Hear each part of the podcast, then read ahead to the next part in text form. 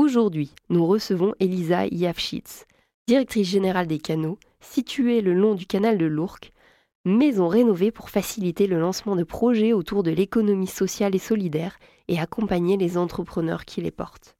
On s'appelle les canaux parce qu'on va mettre en lien, on va créer euh, des canaux avec des experts, avec des bonnes fées qui vont vous pouvoir vous aider euh, à, changer. Et à mettre le bon vent dans les voiles pour des projets qui ne méritent que de se développer. Exactement. Quand on parle de projets, est-ce que vous avez en tête des projets euh, qui euh, sont nés ou qui vont naître grâce aux canaux pour qu'on puisse comprendre concrètement le type de projet que vous accompagnez?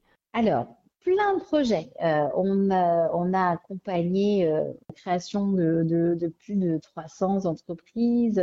Il y a 6, 000 entreprises solidaires, circulaires et locales qui sont référencées auprès de nous pour pouvoir euh, voilà, être euh, aidées ou soutenues ou mis en lien euh, par l'équipe des canaux. Alors, pour vous donner des exemples concrets, par exemple, je vais prendre l'exemple d'Espero. Maya, il y a quatre ans, euh, est euh, venue euh, au canot. Elle avait rencontré un Syrien, quelqu'un qui était réfugié, qui avait fui la guerre en Syrie et qui faisait des petits travaux chez elle de peinture et qui lui a expliqué sa vie. Il avait 55 ans et il a dû complètement réinventer sa vie. Euh, et en fait, dans son pays, il n'était pas peintre, euh, il n'était pas dans le bâtiment, il était apiculteur, c'était un maître apiculteur.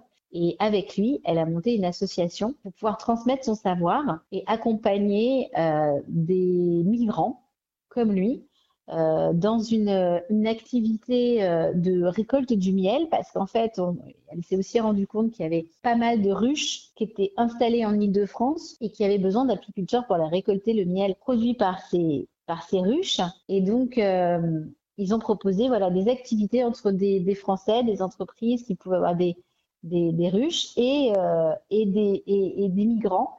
Et donc, ce temps partagé permet euh, vraiment de créer des liens qui permet euh, l'intégration des gens. Et, donc, euh, ça a commencé comme ça. Elle est venue avec son projet. Ils sont venus tous les deux. Ils ont participé au Social Starter, qui est un programme qui aide à être mis en relation avec des bonnes fées sur notre projet.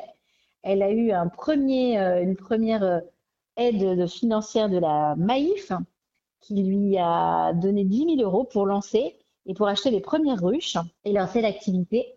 Et puis depuis, elle a monté une autre activité pour intégrer les migrants autour de la mode.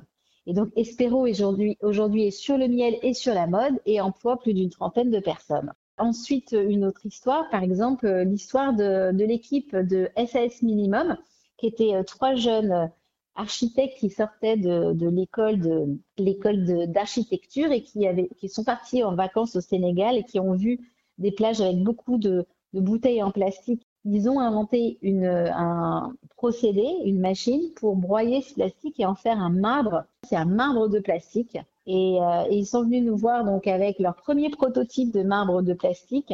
Et petit à petit, ils ont trouvé euh, des aides. De, ils, ont, commencé à développer leur entreprise. Et on les a conduits jusqu'à rencontrer euh, les équipes qui fabriquent les promoteurs sur les Jeux olympiques et c'est le marbre de plastique, le pavé, donc fabriqué par SAS Minimum euh, à travers des bouteilles de plastique collectées en Ile-de-France qui va servir à fabriquer les fauteuils du centre aquatique olympique et de la nouvelle arena qui va être euh, fait euh, dans le cadre des Jeux olympiques. Merci à vous Elisa et toute votre équipe pour faciliter les initiatives dont le monde a besoin. C'est précieux pour les entrepreneurs qui se lancent et pour permettre aux citoyens de s'approprier rapidement de nouvelles manières de vivre. Pour écouter l'intégralité de notre échange, rendez-vous sur rzn.fr.